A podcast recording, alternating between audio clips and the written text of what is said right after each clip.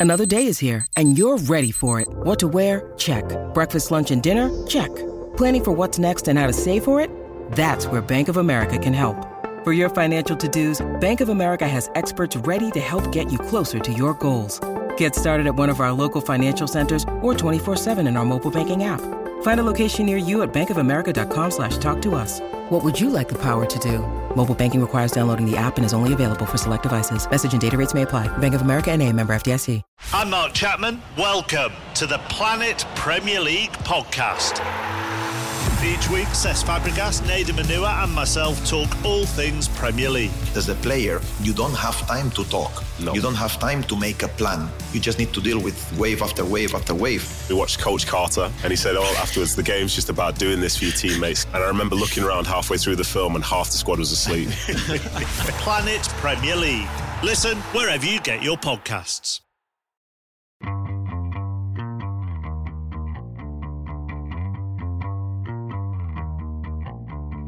Hey, everybody, this is Richard Deitch, and welcome to the Sports Media Podcast. My producer is Patrick Antonetti.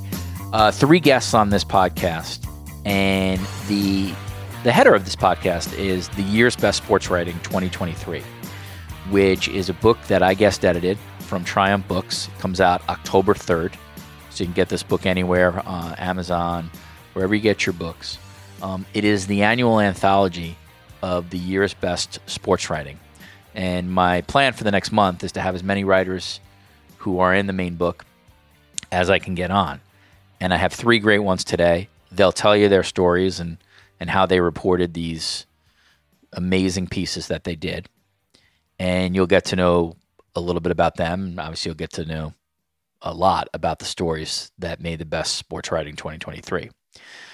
The guests are Alex Coffey of the Philadelphia Inquirer, Derrick Gould of the St. Louis Post Dispatch, and Cassidy Randall, who is a freelance writer and whose piece in the book appeared in the Atavist magazine. Uh, these are three brilliant writers, and uh, it was an absolute honor and pleasure to uh, to place them in this book. So that's today's podcast. It's a little bit different, but I think if you're into writing and reporting, you will dig it. So the year's best sports writing 2023 coming up on the Sports Media Podcast. All right, as I mentioned at the top, Alex Coffey is a reporter and writer for the Philadelphia Inquirer. She covers the Philadelphia Phillies. She's been there since 2022. Prior to that, she worked with me at The Athletic, where she covered the Oakland A's and I believe maybe the Seattle Storm as well. She's a proud, as she says, second generation sports writer. Her father, Wayne Coffey, longtime fixture in New York sports writing and uh, wrote for the Daily News for a long time uh, and wrote some amazing books as well. And I'm pleased to be joined by Alex Coffey. Welcome to the Sports Media Podcast. Thanks for having me, Richard. Well, um, you wrote an amazing story. And for this podcast purposes, rather than me um, sort of give my own Cliff Notes version of it, I'm going to let you, but let me let the readers know, or the listeners, I should say, know what Alex's story is. The headline is The Phillies' Andrew Bellatti made a fatal mistake as a teen.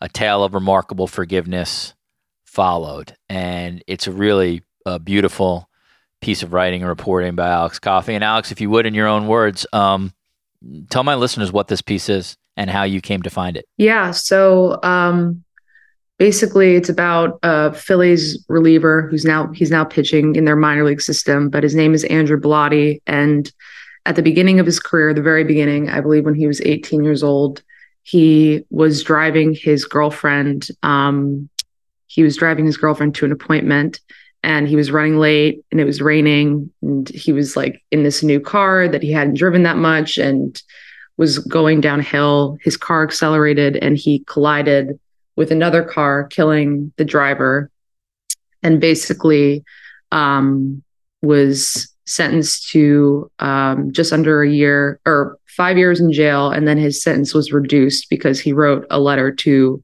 the widow um, of the man who was killed apologizing and talking about the impact of his actions and how um, how he wouldn't be able to live with what he did and just really showing a lot of genuine remorse. Um, so the widow advocated for his sentence to be reduced and basically to spin it all forward the story is about um, how the widow has been following his career throughout the Phillies playoff run um, last year and continues to follow his career today.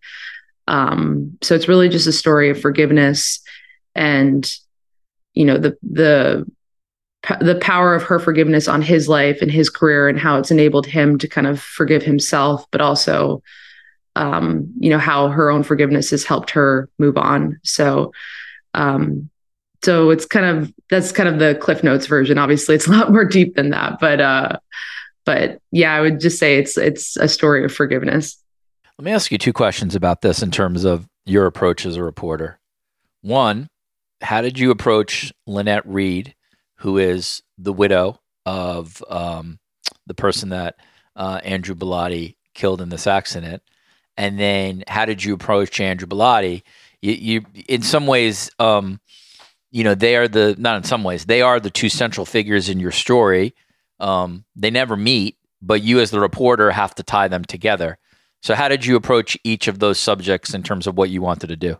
Yeah yeah and that and that made it a really unusual reporting process for me something that i hadn't experienced before because um, all of a sudden i felt like i was more i wouldn't say a character but i felt like i was more um, uh, I was a conduit to both of them um, because they weren't talking.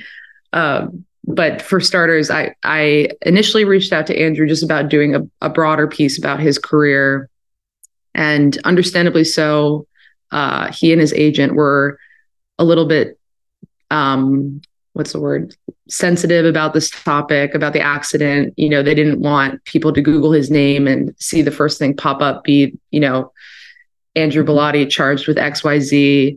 Um, I noticed that a lot of the fans over the course of the season were um, grouping him together with other players who had gotten DUIs or had been arrested on, you know, charged with domestic assault.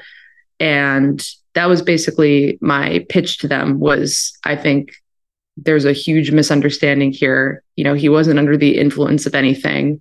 He um, he was just running late. And it's not to say that he he should have been speeding. Obviously, he shouldn't have been speeding, but um, you know, it's it's not. You know, there's nuance to everything, and I think that the nuance here would be good for for everyone to know. You know, just to bring more understanding to the situation and but but originally in my pitch it was going to be a story about his broader career and it kind of changed over the course of talking to him and then talking to lynette um, because when i talked to lynette it became really clear that she was following the phillies and she lived in south dakota at the time and i just remember thinking like why does this woman know so much about the fact that they just signed Trea Turner and why is she excited about that and why is she peppering me with all these questions? That seems odd. So I asked her why she's been why she's been following them. And then that that brought the story back to the present which is she's been following them because she's following him and she's invested in his career and she wants to see him succeed because she thinks that he's honoring uh, the legacy of her late husband um, so at that point this is when i kind of become more um, more of like a conduit to both of them because they're not talking. So I brought that back to Andrew and I basically gave him um, uh, the opportunity to just say we can can this whole thing if we want to right here um, because I don't think that there's one way to process something as traumatic as what he went through. So I said you know if this is um if this is the kind of thing that's going to open a lot of wounds and like ha- cause you to relive a lot of trauma i don't think it's worth putting it on our website and putting it in the newspaper um and this is what she said and just take like a couple of days to sit with it and you know and think about what you want to do with this and he ended up wanting to run with it anyway and kind of came with his own response to her words and so I was I they were not talking directly. I was like the conduit between both of them, um, which made it really unusual from a reporting standpoint. But um, but that's basically how I handled it from start to finish. Was just try to be as um, as delicate and as as understanding and in even if that means you're putting you know your story at risk, which is like a trivial thing in the grand scheme of things because these are people's lives. And obviously that matters more than what I'm publishing on a given day. So I just tried to like lead with that, if that makes sense. It does. Um, you know, there's a lot of young, I'm sure, writers, reporters, television people who listen to this podcast. Um, what did you learn th- during the course of your reporting on how to ask people questions about the worst day of their life? Mm, um, I think um,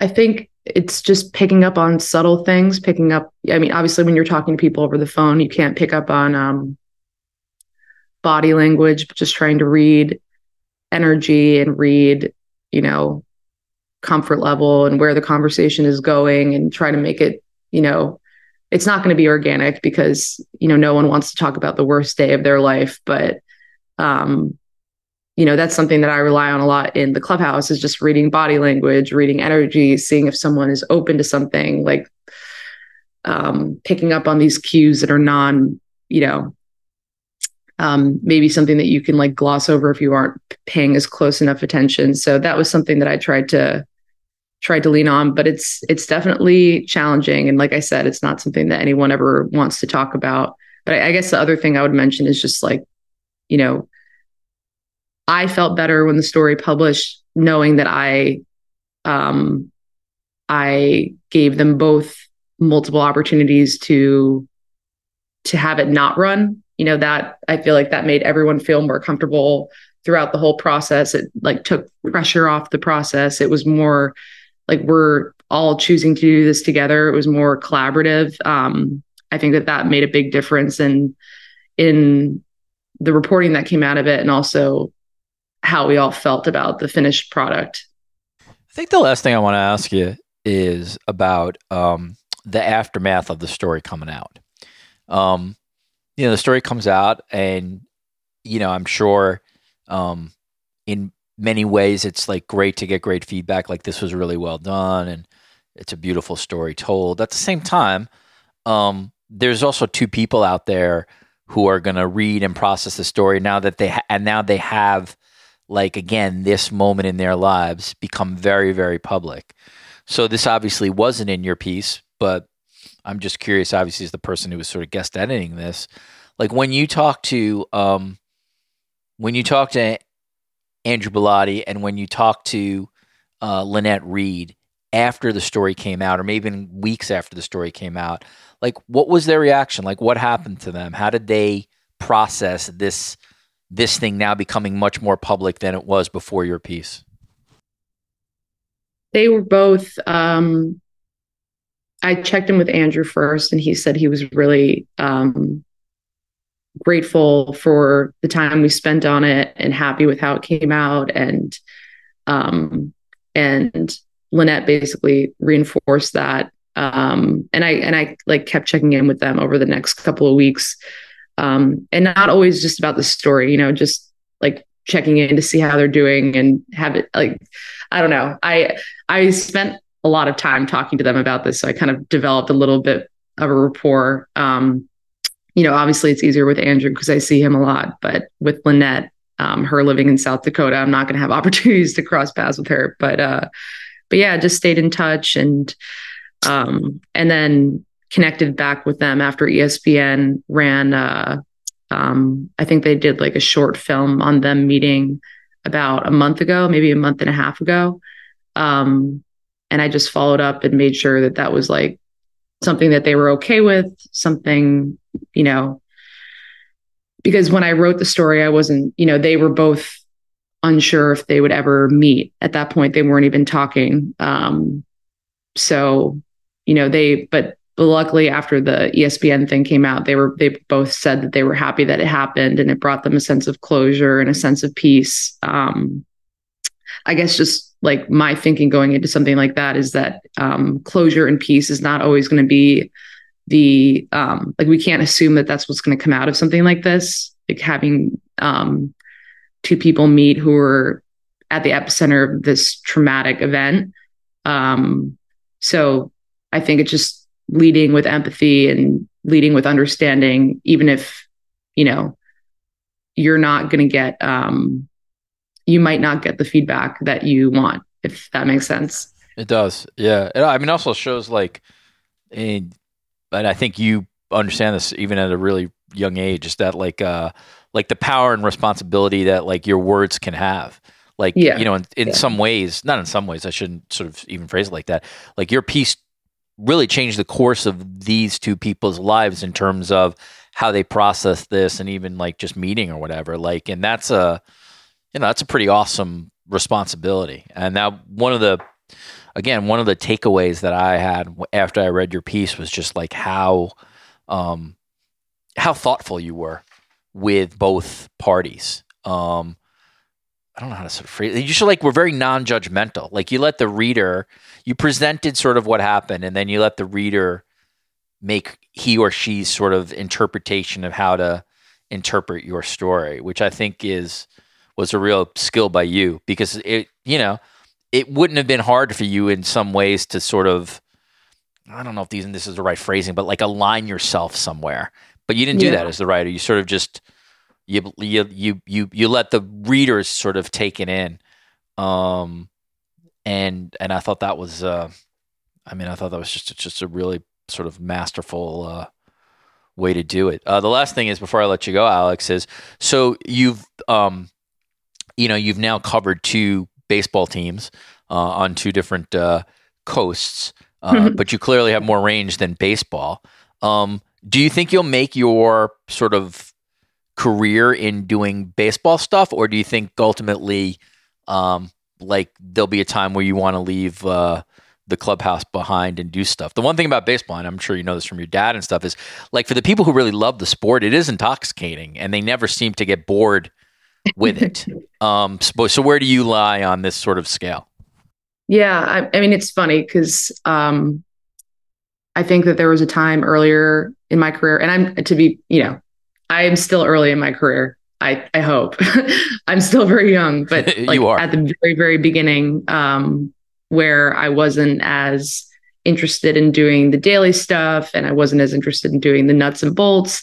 And now, um, after a few years of covering a beat, I've come to learn that like that stuff leads to just being there every day, writing things that maybe aren't as um, enticing, um, it leads to better stories down the road and it leads to better relationships and um, and that's what I love about covering baseball is that if you show up and you're there every day, people notice, and I feel like more times than not that gets rewarded. Um, and you notice things. I mean, you pick up on things, you see interactions, you see something in someone's locker, or you know whatever it might be. Um, so I actually feel like I've gotten it works really well um, with the kinds of human interest stories that I want to write because even though it's a grind, I feel like it leads to better storytelling in the end.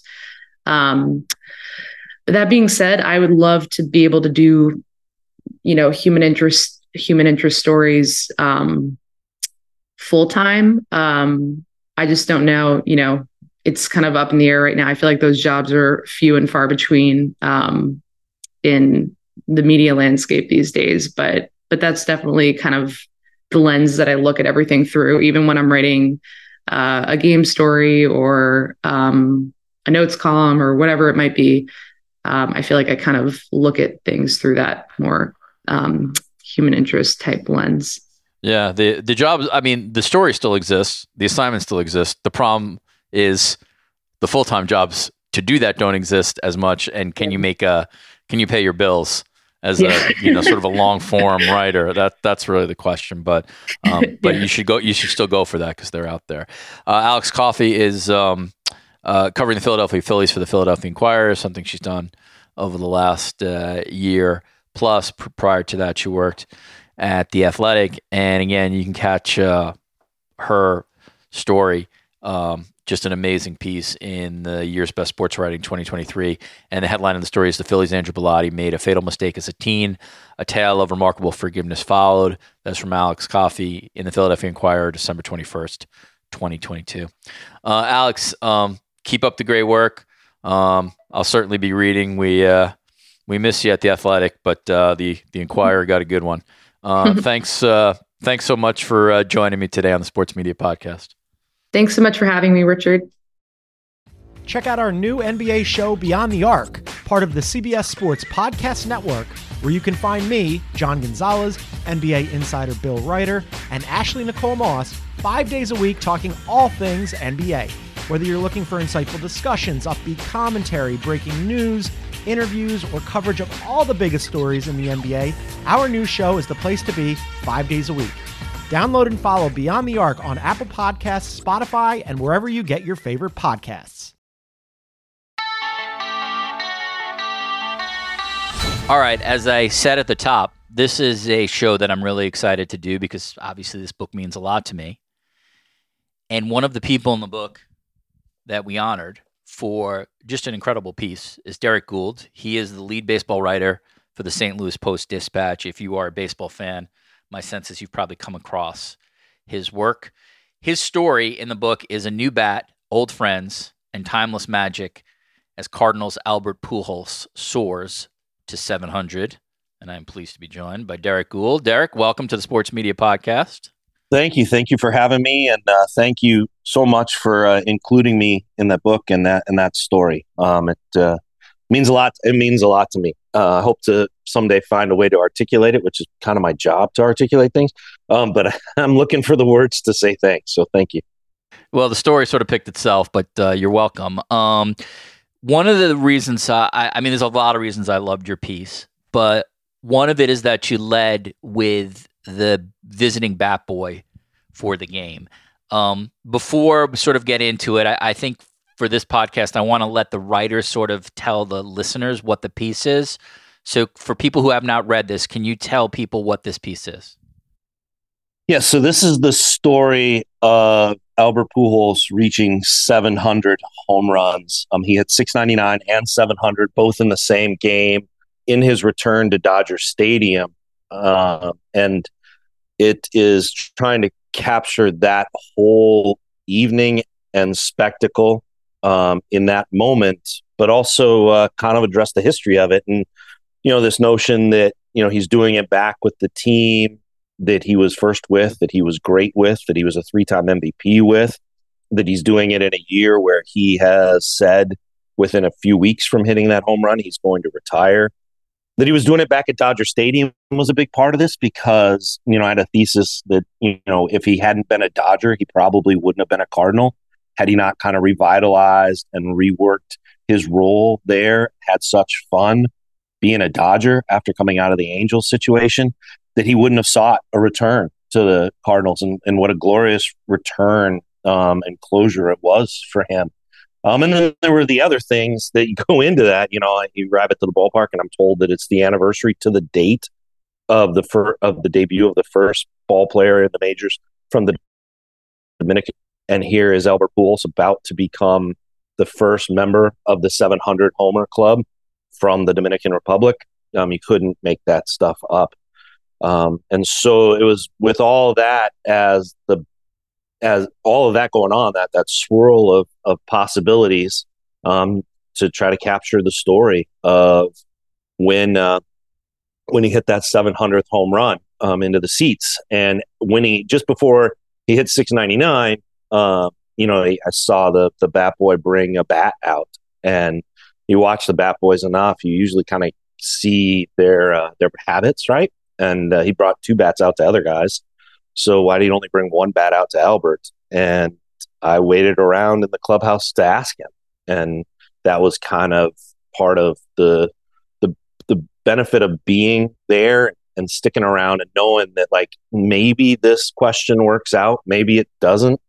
Um, maybe I don't get much of an answer, and there's not a much story there. But what if there is? And I'm going to try to try to find a way to talk to the bat boy, and I did to me, the brilliance of this piece is that you didn't have a week or two or three weeks to write it. You had you. I, I, ultimately, I'll ask you. I have no idea how long you had, but this is essentially uh, like uh, you know w- what in the profession is called the game story, uh, where you're writing about an event uh, that happened within um, either the course of like a couple hours before, or 12 hours before, or 24 hours before. Um, but it reads like a magazine piece, which is just to me a remarkable job by you. Um, how did this story come together in terms of the amount of time it took you to report? And let's take it from after the game itself. Uh, when did you ultimately sort of file the piece to the Post Dispatch? Good question. So, um, if you if you allow me to kind of rewind the clock a little bit, because I can give a sense of what deadline looks like there. Um, so it's a West Coast deadline. Let's start there. So it's a late late game. Um, even in the best of circumstances, I'm not going to get a game story in the paper. The concern was, would I get a 700 home run story in the paper? Um, and if he he hit 100 at 10:35 or earlier, St. Louis time, there was a chance that I would get it in the paper. Um, just like a story that this happened, right? Like the actual feat happened here. Here we go.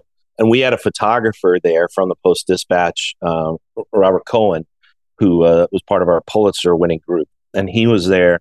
Um, not for this, he didn't. Not for the uh, won a Pulitzer years ago for coverage there in St. Louis. Um, he was there, and he was under kind of the same pressure, right? If the hits before ten thirty five, have the story, have the photo. If not, then you're writing for the web, and then you have to come back with the complete story, and I'll, I'll get to when that deadline is after that. So if that, so it's kind of a rolling deadline, right? Like because it's an event, you you you have to have it ready to go or be ready to write it um, when it happens. If you have a chance to get it in the paper, and then then there would be an incomplete game, but then come back also on the same kind of treadmill with a complete story that will either replace that one um, because it won't make the paper, so replace it on the web or add to it. Okay, so that's kind of the structure, right? He hits it at 10 30, or 10 32, I believe. So three minutes to have a photo and a story in the paper, which we pulled off. We were able to get, he hit 700 in the paper. So then my deadline circled to being essentially constant, if that makes sense. When the game ends, I got to file a completed gamer that it happened. I do that. Now to your question. Um, I have until 4 a.m. California time to file that story. So whatever the, and maybe a little bit before 4 a.m. because it has to go up at 6 a.m. St. Louis time. That's the deadline for that particular story. And so whatever time I had in the clubhouse and afterwards, um, you know, say I get all that goes, we wait, there's longer press conferences, there's longer moments, there's waiting for the bat boy. Say I'm done at midnight, um, then it's a matter of turning it around by about you know about three thirty. Um, and I think I actually uh, put it up at maybe three ten. Um, you know, and then you got to edit it a little bit or a lot bit. You have to edit it and put a headline on it and all that stuff. So that takes a little bit of time. When you filed this piece, did you know it was good? Uh, I mean, I, I, writers are historically incredibly hard on themselves. But I wonder, just even objectively, I mean, you knew you did the work, you knew you did the reporting, you wrote it. I, there had to be some place in your mind that that you were like, man, I, I think this is good. I, I think, I think I really captured something that was unique here. Yeah, it's a great. That's a really great and fair question. Um, here's how I, I looked at it. To be honest, is it had to be good because and I thought about this all those days leading up. You know, he's at 698 for much of that road trip. And you kind of felt the gravitational pull of the poetry that it would happen at Dodger Stadium. So you go to Dodger Stadium there. Um, and I'm I, I've had some great mentors in my life, and I, I remember working at the Times-Picayune with uh, Pete Finney, who was the columnist there, and he told me once he was like, "Never take for granted a championship on your beat." and also never and know that that, you, that you're writing for history at that point in time you know and i kind of always had in the back of my mind and i you know i don't know how much it happens anymore but you think about like the newspaper articles or the photos or the things that you clip and save right i mean this is one of those right that a young fan maybe i don't know if they do that nowadays but definitely in the 80s 90s you know you're buying that newspaper and you're clipping it and you're saving it and you're pinning it on the wall man, the worst possible thing is for you to have that pinned on some kid's wall and there's a typo in the lead, right? Um, you know, you you want to rise to the occasion is what a lot of my mentors told me is when you have something that happens rare, you have to be as good as the moment. You have to aim to be that um, and to provide for the readers. Um, you know, there are going to be games in August that don't mean much, and there are going to be games where you're covering something and very few people are going to read it and everything like that. And then there are things like this where how many beat writers have covered a 700th home run on their beat? You know, not many.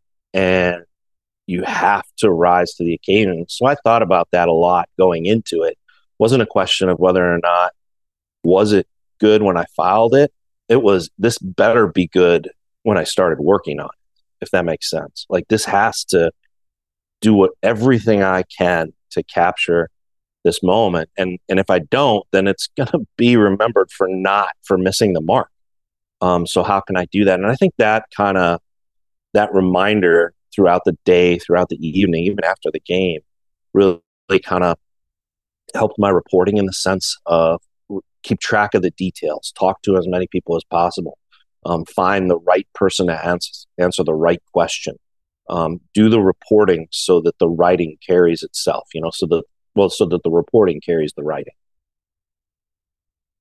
One thing that, um, one thing we were talking about before we started taping that that's sort of interesting to me and maybe speaks to this book is like historically in this book i think you have found a lot of um, you know a lot of long form work whether it's in a traditional old school magazine or now and you know today um, you might find that on the Atavist or you find that on uh, the Ringer or the mm-hmm. Athletic, etc. I mean, you know, you remain a beat writer for, although it's become obviously a, a digitally centric publication as well. But you know, you work for a newspaper, mm-hmm. you work for something that comes out um, daily. Um, do you think that? How do I sort of say this? You must love the the idea of writing like repeatedly or writing almost daily, as opposed to having the um, more of the time to sort of sit back and uh, have a couple weeks to report and to to write. I think what you do is incredibly invaluable, but I also think a lot of times that it's taken for granted by uh, and this is not personally like a knock on your paper because I don't know anything about your paper, but it's taken for granted, I think, often by the newspapers that employ people like you, just how hard the job is to do on a daily basis and to come up with like a high level of work every day when burnout is real and family issues are real. And just the fact that like it's just it's hard to be great every day.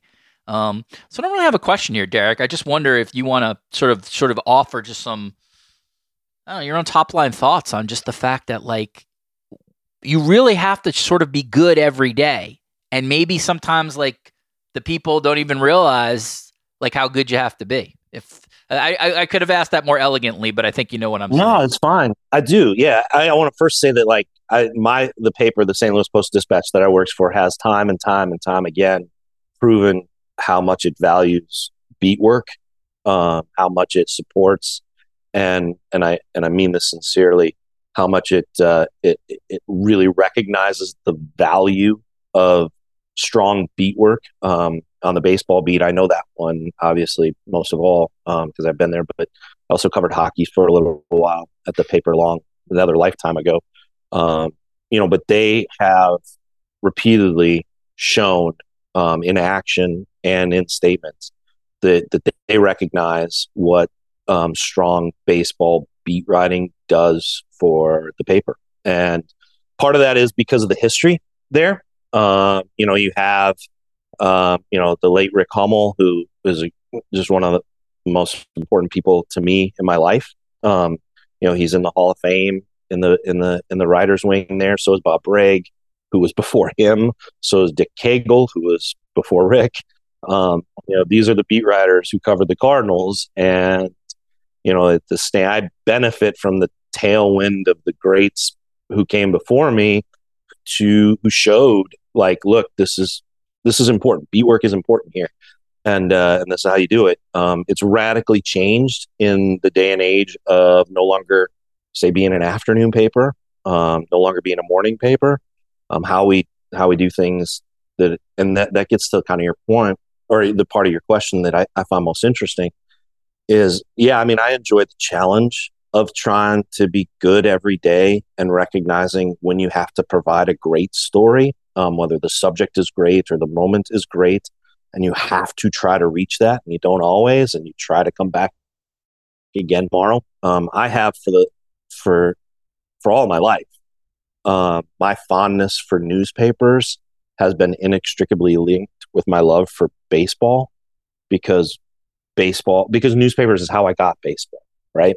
And they both are very daily. They both have errors. They both have 0 for 4s, and they both have three homer games. And then they both have to show up again tomorrow, whether it's at home plate or on your porch.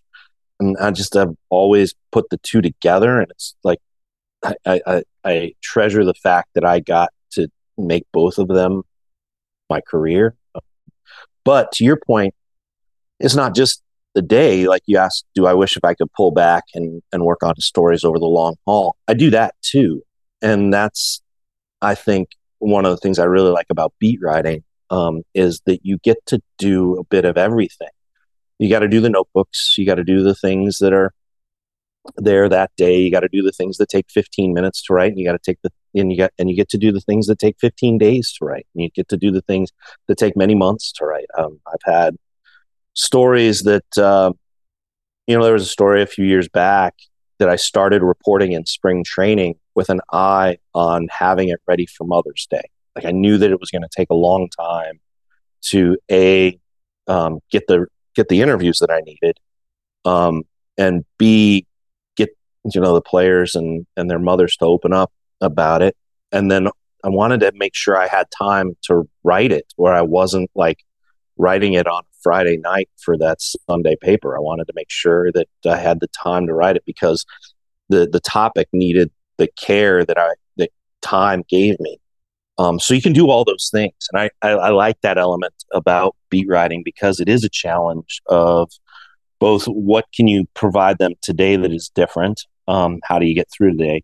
But also, how can you uh, how can you stay organized enough to not lose sight of also doing those great stories that uh, maybe we sometimes think only you know appear in magazines or only appear in certain outlets. How can I um, you know what my editor at one point in time this is what he gave me this is a great it's a great assignment um, in addition to all the beat work he said every sunday i want you to surprise me with a story just surprise me Tell me something I don't know, write something that I can't get out of my head. Every Sunday, come up with something that surprises me. Um, we don't have that insider every Sunday anymore. Um, instead, I just kind of think of it as like, how do I do that regularly? Sometimes it appears on a Wednesday, sometimes it's a Thursday, maybe it's twice in a week, maybe it's not anything in a week if I have to travel a bunch. But how do I write a story and prepare and stay organized to surprise my editor?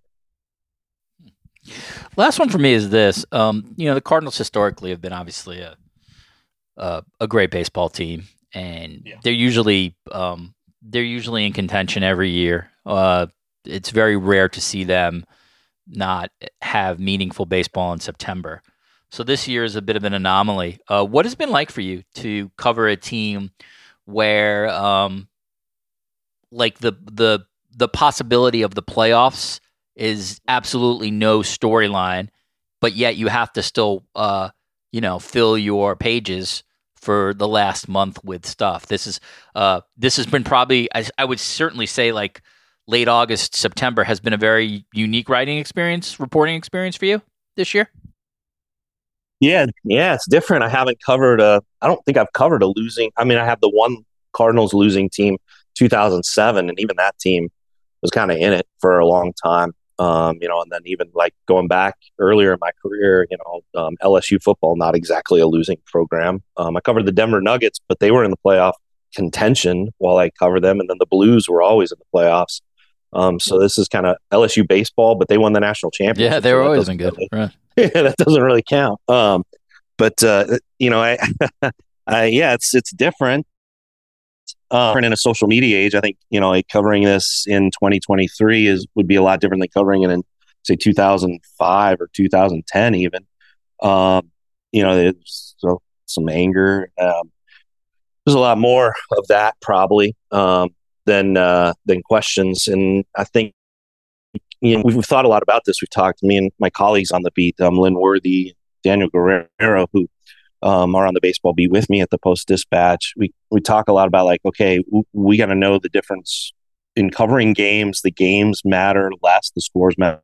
The, the like the tension isn't there. It like stands out as a singular interesting game, like Adam Wainwright's quest for 200 wins, right? Like that, every moment of that game and covering that game and it was very similar in ways to the 700th home run is you know you're covering that trying to capture um, not just what happened in the moment, but what it means for the individual and what it means for history. Um, you know, the, the, you have to be aware of that. But then there are other games where, because they're not in the race, it's more about what's it mean for the future. Um, so you start like, you know, like the other day, just to give you a specific example. I mean, they lost the game. They lost the game on an interesting match. They had a lefty, a rookie lefty who's new to the bullpen, um, face Manny Machado who hit his second home run of the game and decided the game. Well, why is that lefty in there? And instead of covering it from a point of view of like this is this this quakes their postseason chances, or how could they throw a game away with that match lefty righty Manny Machado versus rookie? I mean, there's a lot going on there that they had other options. You write the story about why they did that and how it hints at what they're trying to learn about the young pitcher for 2024. Um, so in some ways, the games of September take on a swinging type feel where you're more invested in trying to look at what moments mean, what it means for players. Um, sometimes featureize the games, a lot of times trend the games, and what actually happens in the games is going to be like minimally described. Derrick Gould is the lead baseball writer for the St. Louis Post Dispatch, and his story, A New Bat, Old Friends, and Timeless Magic as Cardinals Albert Pujols soars to 700, is one of the stories in the year's best sports writing 2023. Um, I cannot recommend Derrick's work enough. Uh, if you just, usually you just sort of know if people um, are not cheating readers uh, from reading any story. And anytime I've ever read his stuff, like, I always just sort of come away like, all right, this, this is a guy who's delivering for readers every day.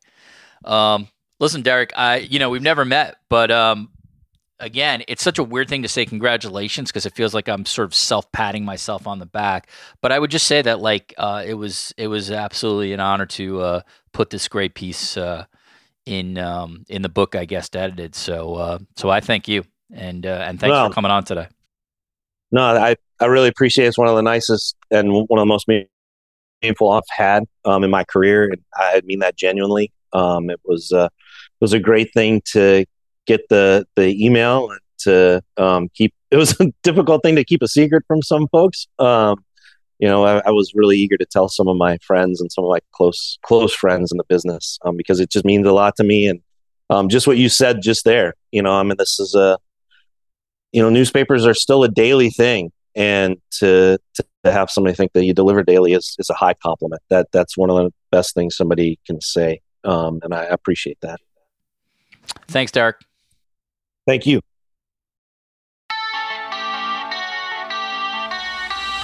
All right, as I said at the top, um, it's an absolute pleasure to have this woman on my podcast. She wrote one of the most amazing pieces that I've read. Um, not just this year, but in any year. And it was just it was just great that I can include her piece in the year's best sports writing. It was one of the pieces when I first read it, I automatically knew it was in. Um, it's not to say that uh, it's not to say that the other pieces in the book uh, aren't great because they are, but when after reading her piece, I knew, and that to me was uh, a pretty good marker. Um, Cassidy Randall's piece was titled Alone at the Edge of the World. It was from the Atavist magazine in October of 2022. Um, she is a freelance writer who tells stories on the environment, adventure, and people expanding human potential. Her work has appeared in Time Magazine, New York Times, National Geographic, and many other places. And I'm pleased to be joined on the Sports Media Podcast by Cassidy Randall. Welcome. Thank you so much for having me. So, um, the sort of it's almost embarrassing to do this because your piece is so brilliant that I'm going to give it like a one sentence cliff note. But you wrote about Susie Goodall, who at the time was a 29 year old woman who was the youngest of 18 skippers competing in the Golden Globe race, which is essentially a voyage on the sea for madmen. And so, if you can, for my audience, can you take us into your story, uh, what it was about, and why you wanted to write it? Yeah. Um, so this story is about a race that is run without modern technology. It's, it was the rerun in 2018 when Susie Goodall decided to do this race. It was a rerun of a 1968 race that had been dubbed a voyage for madmen because it was the first time that anyone tried to sail around the world solo without stopping. In 1968, no one had done this. And no one knew if a boat could even survive for 30,000 miles straight at sea. No one knew what would happen to the human mind alone on a sailboat for a year at a time or more. And these nine men had decided to try it. Um, and over the course of this year, only one man finished and he had been the long shot with this slow boat that had broken down with so many different pieces of it. He performed these wild underwater repairs, would shoot sharks to do it. Um, and when he sailed into Falmouth, he became this legend. But the other sailors sank, abandoned the journey, or committed suicide. And so it had never been run again. And in 2018, this Australian adventurer had decided that he wanted to recreate his hero's voyage. So Robin Knox Johnston was this sailor who had come in to Falmouth and sailed into legend. And if he didn't do it now, he probably never would. He was 60 years old, and he figured if he wanted to do it, uh, some other people would as well. Um, and some of those people included Susie Goodall. And soon this race actually had become so popular that the man who organized it had to pull his own entry just to run it. So 18 skippers had decided to sail in this race without modern technology that harkens back to 1968 navigating with the stars, catching rain for fresh water, communicating via radio, handwriting their logs, sailing alone, not stepping off their boats. And Susie was the only woman among 18 skippers. And she is this introverted, really private woman. She was hoping to sail away to reconnect with the ocean. She was enthralled with celestial navigation and trying to find this sort of spiritual connection to the ocean that sailors used to have in her mind. And instead, because she was the only woman, she was singled out by the media. And it really took this toll on her as we needed this story. You know, she was sailing at this time. It was 2018 was the year of the woman, right? We were so hungry for these stories of lone heroines and male dominated spheres. And, and that's not what she was after at all. And then in sailing away from it, she finally has these months at sea alone, this connection with her boat, this connection with the ocean. And she's able to kind of leave that behind. And then her boat is pitchpoled by this massive rogue wave in the Southern Ocean. It catapults her boat end over end, leaves her essentially slowly sinking. The media gloms onto this and the narrative is immediately flipped from her being the lone heroine to being this damsel in distress, even though she was very prepared to rescue herself. And so the story is really about this kind of journey that she was on, but also this toll it took on her. Let me read the uh, first paragraph of this and then I have some questions. In the heaving seas of the Southern Ocean, a small red hulled sailboat tossed and rolled at the mercy of the tail end of a tempest. The boat's mast was sheared away, its yellow sails sunk deep in the sea. Amid the wreckage of the cabin, Susie Goodall sloshed through water, seeping in from the deck, which had cracked when a great wave somersaulted the boat end over end. She was freezing, having been lashed by ocean rain and wind. Her hands were raw and bloody, except for the boat, her companion and home for the 15,000 miles she sailed over the past five months. Goodall was alone. How did you go about trying to recreate her experience in this boat when, of course, you were not there? So I am.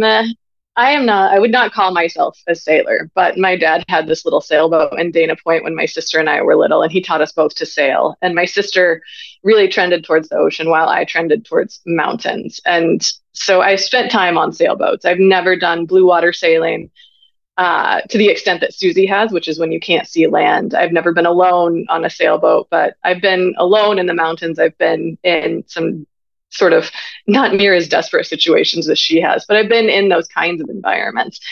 And I think that that gave me a little bit of understanding and potentially what she had experienced. But really, she trusted me to let me inside her head. And that was a huge gift from her to me. Um, I didn't necessarily expect that because she had a, a bad taste in her mouth uh, from journalists and media and the way she'd been portrayed. And the fact that I was able to recreate it was only because she let me and because she told me so much.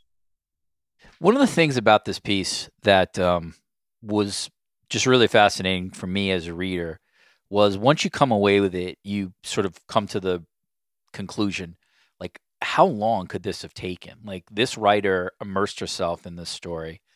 The descriptions are just unbelievably provocative and it would be one of those pieces where you as the writer would have to repeatedly go back to subjects to make sure that you had your nomenclature right to make sure that you had your mood right you did a lot of reporting just honestly on the race itself and um, the sport and history so actually one of this one of the things i was really interested in asking you when i knew you were coming on is um, from conception to completion like how long did this take how arduous was this to sort of as a time investment? Oh, it was at least a year, I would say. But I think it goes back actually to when she 2018 that 2018 race when a friend of mine who's also a sailor had said have you been watching this have you seen this woman? You need to write a story about her. And she'd already had so many stories written on her.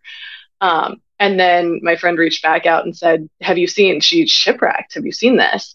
And so i actually wrote one of those stories on her shipwreck. Um, and it was I wasn't able to speak to her. Obviously, she was on her sailboat in the Southern Ocean, bobbing around trying to save herself. But I noticed after that that she there were no direct quotes from her in the media. She hadn't spoken to anyone, and I kind of in thinking about other stories I wanted to tell, I was really looking for a book to write. I wanted a really immersive um, adventure kind of book to write with some really fascinating, in depth characters. And I thought of Susie. And I just reached out to her in September of, gosh, what would that have been? Um, I don't, 2021, 22. And basically was like, what happened to you? Um, and it took a long time. We had several conversations before she agreed to work on a story with me.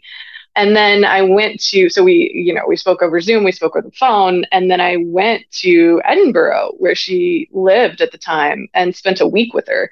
And she read to me from her journals. She told me everything. We spent hours every day together. And even after that, I would call her up. I would tell her what I was thinking. I would run certain sort of arcs by her to make sure that things were accurate um, as we were going through fact checking, obviously, I was very much in touch with her to make sure that all the nomenclature was correct. So we were we worked very closely together on this. I call it together, even though she was a source for for a year of our lives, for sure. I want to ask you sort of a real world question here. When you invest so much of your time in one piece, and maybe by the way, you were doing other stuff at the same time, like does there have to be some kind of obviously you want there to be a creative and emotional uh, payoff. And there probably just will be just when you file the piece, like you feel like, okay, I wrote the piece I wanted. But the reality is you have to pay your bills, you have to make money. And so, like, how much of an investment was it just in terms of the reality of like, was this one piece to work on for one year, like, worth it for you financially? Or do you have to supplement doing other things so that you can still continue to do this piece, which clearly you you invested in? Oh, yeah, I was definitely other things.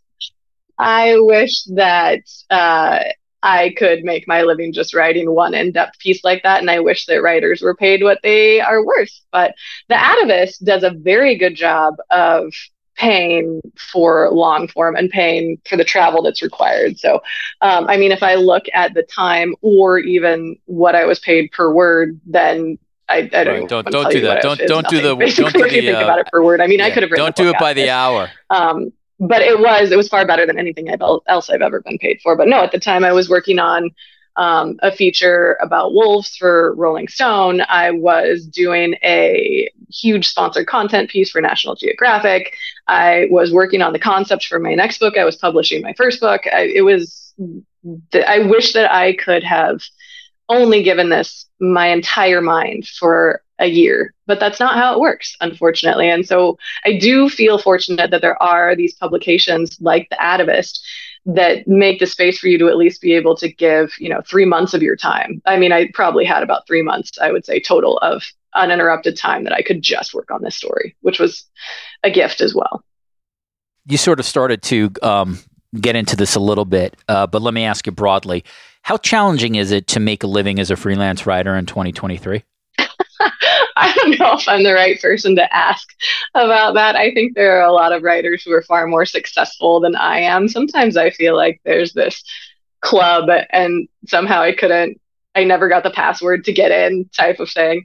Um, but I find it very challenging. I mean, the majority of my income probably comes from working on sponsored content, you know, with brands or major publications. I wish that, you know, I was paid by these even these big publications like Rolling Stone don't have the budget anymore to pay writers very much. And so, you know, I'm working on a book right now, and I think that advance was very helpful in me being able to support myself writing. But to be honest, I think for me, a lot of these things end up being passion projects. I mean, if I look at the cost per time for this Atavist story, that was a passion project. And good thing because I absolutely loved working on that. I loved it.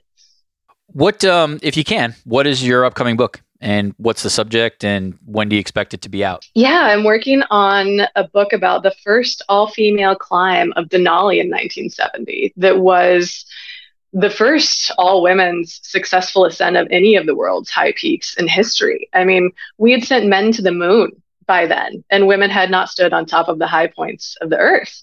And for the most part, this is an untold story and I think my guess on that is because it was still a time in the mountain culture, mountaineering world, where if women had achieved a summit without men's help or a difficult route, then that route was no longer worth even trying for men. Um, and of course, this was Denali, and nobody wanted to talk about it. And that has been it is it's it's the most challenging thing I've ever written because all of these women are very complicated women with their own stakes and their own goals. And you know one of them has even gotten up and walked onto the page as a main character that i didn't expect. And so it's not coming out supposedly until april 2025 i'd love for it to come out sooner because it's just one of those stories i want the world to see but the book world moves very slowly. One of the things i mean this is such like a, a modern kind of look or take but after reading your piece like uh, you know one of the immediate things i thought was like this can be turned into a of some kind of feature film or some kind of um, not necessarily like you know you're going to the movies to do it, but you know a Netflix type of of place. Yes, it's sailing, which is obviously not the NFL or something like that, but it's an adventure, and I think people can relate to it. Um, have any producers contacted you uh, about this story? If not, they really should. I am surprised that no one has, to be honest. So if you know of any, you just send them my way because there are all these things I would love to tell somebody who wants to do a longer sort of movie narrative if Susie is willing as well, obviously. But there are parts that we took out of this. Like I said, I could have written a whole book on this where she had this moment. There's this phenomenon in eh, with explorers and adventurers when you're sort of on this knife edge of survival called the third man syndrome. Shackleton experienced it when he was hiking across South Georgia trying to save his men who, after his ship Endurance had been buckled in sea ice, where you feel like there is this presence that is with you and helping you. And Susie had that. She had this moment on her Atlantic crossing where she was the most tired she had ever been. Her self steering had broken in this storm. She had to make it to the Lisbon harbor this was her first Atlantic crossing and get through these busy shipping lanes without being hit by a freighter. She thought she wasn't going to make it. And in the dark of midnight, this Viking looking character appears across from her and another one beside her. And they were wearing these old time Scandinavian coats. It was so vivid to her. And the one across from her leans over and his hand brushes hers as he puts it on the tiller. And he says, Don't worry, we're here now. And then they disappeared. And she was wide awake after that. And I mean, things like that just lend themselves to either visual storytelling or longer narrative storytelling. That there's just so much room, I think, in this kind of adventure writing to get deep into these very psychological, you know, impacts of what it's like to be alone out there with the elements. All right, my producer Patrick Antonetti and I are going to start to put our money together, Cassie. Maybe hearing from us Awesome. in a couple of weeks. Um, all right, the final um, question I want to ask you again. You know, this incredible piece obviously makes the book, but um, you know, you are not a sports writer by trade at all. You're a um, you're a writer who does um, many different things, and obviously, as you mentioned during this interview, a lot of sort of adventure or environmental stuff. Um, when you were writing this, like, did you? My sense is like you didn't even think of it as like a, a sports piece. My sense is you probably just wanted to tell Susie's story. So I don't know. I'm trying to ask this elegantly. I don't know. Does it surprise you that you ended up in a best sports sports writing anthology? Because I imagine you probably went into this piece not necessarily like, oh, this is a piece of sports writing, but this is the story of this remarkable woman who's competing in this kind of amazing race. It did a little bit. Yeah, it did surprise me a little bit. But then as I'm reading these other pieces, uh, I had been meaning to read that stone skipping piece by Sean Williams that appeared in Outside for the longest time. And I could not put that story down. And same with the, the one following it about the Dallas Cowboy cheerleaders. And it just reminds me, I think, that sports writing is so much more than writing about traditional sports. And it is that idea about sports that to me, I think sports is the way that we interact with each other and with our environment, right? Whether it's with fabricated things like balls and hoops or sailboats. And so I think that having this piece be in there is this kind of beautiful reminder that the idea of sports transcends things like courts and hoops and that our entire world is our arena, which I love that. All right, remember this name, Cassidy Randall. She is she is legit one of the best writers in the U.S. Um, and I know, at least for me, anything she writes from now on, uh, I'll be reading. She's a freelance writer, uh, as she mentioned on this podcast, telling stories or focusing on stories on the environment, adventure, and people expanding human potential. Her story in the 2023 uh, Best Sports Writing book is Alone at the Edge of the World from the Atavist magazine, October 2022. I cannot recommend it enough.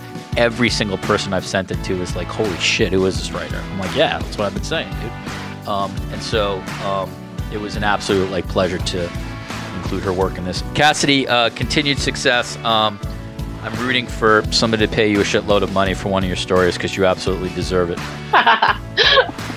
Thank you so much. Maybe after such a glowing endorsement, that will happen. Not that that's the reason you're doing it, but uh, but this is high quality work. And uh, thank you so much for joining me today on the Sports Media Podcast. Thank you. All right, back in the studio. My thanks to uh, my uh, three uh, uh, just excellent guests, and all three are incredible writers. Um, if you like this podcast, please leave us a five star review and a nice note. That ha- that's how this podcast continues. Uh, previous podcast before this one, Ian Eagle came on to talk about uh, his broadcasting career, uh, Taylor Swift in game reference. Jimmy Traina was also on to talk about the WWE and NBC Universal's media rights partnership. We've done obviously the mini sports uh, viewership podcasts. check those out if uh, if you like them. Had a number of roundtables with uh, Chad Finn as well as John Lewis, uh, Al Michaels, Fred Gaudelli, and Mark Titleman on Amazon's Prime videos, Thursday Night Football. They were on this podcast not too long ago. Had Kevin Clark, now of Omaha Productions and ESPN, talking about the NFL again. Head to the archives. Uh, there should be some stuff you like. I want to thank Patrick Antonetti for all his hard work. Thanks to everybody at Odyssey for their support. And thank you for listening. We'll see you soon on Sports Media Podcast.